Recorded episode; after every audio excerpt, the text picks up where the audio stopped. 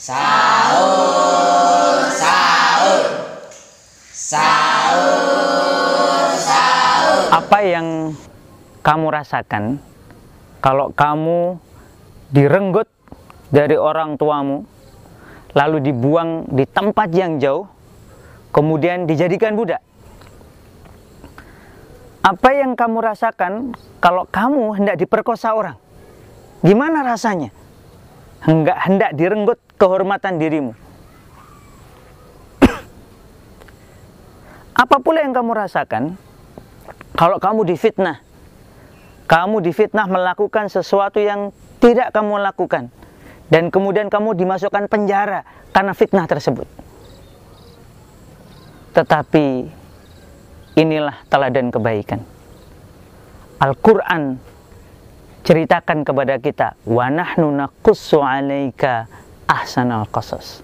Sebaik-baik kisah tentang seorang anak yang dijauhkan dari ibu bapaknya, dibuang ke sumur. Lalu setelah itu diambil oleh kafilah, lalu dijadikan budak. Kemudian setelah besar hendak diperkosa oleh istri majikannya sendiri. Lalu ketika dia tidak mau, maka dia memilih penjara agar selamat dari perzinahan. Allahu Akbar. Maka jalan lurus yang ditempuh oleh sang anak yang kemudian remaja, kemudian menjadi muda dan dewasa ini bukanlah jalan lurus yang lempang, tetapi jalan lurus yang penuh lika-liku kehidupan. Dan ini adalah penanda bagi kita bahwa kemuliaan sering kali tidak seperti jalan tol, tapi berliku-liku.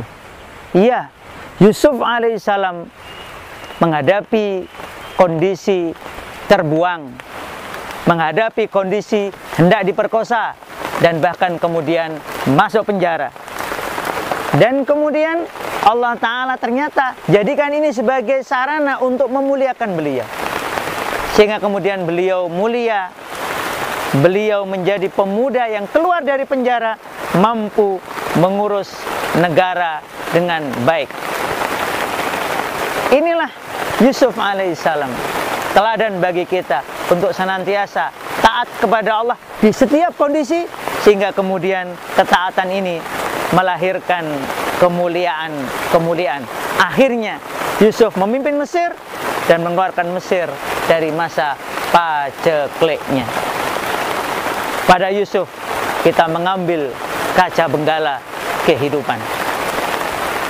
Sahur, sahur, sahur.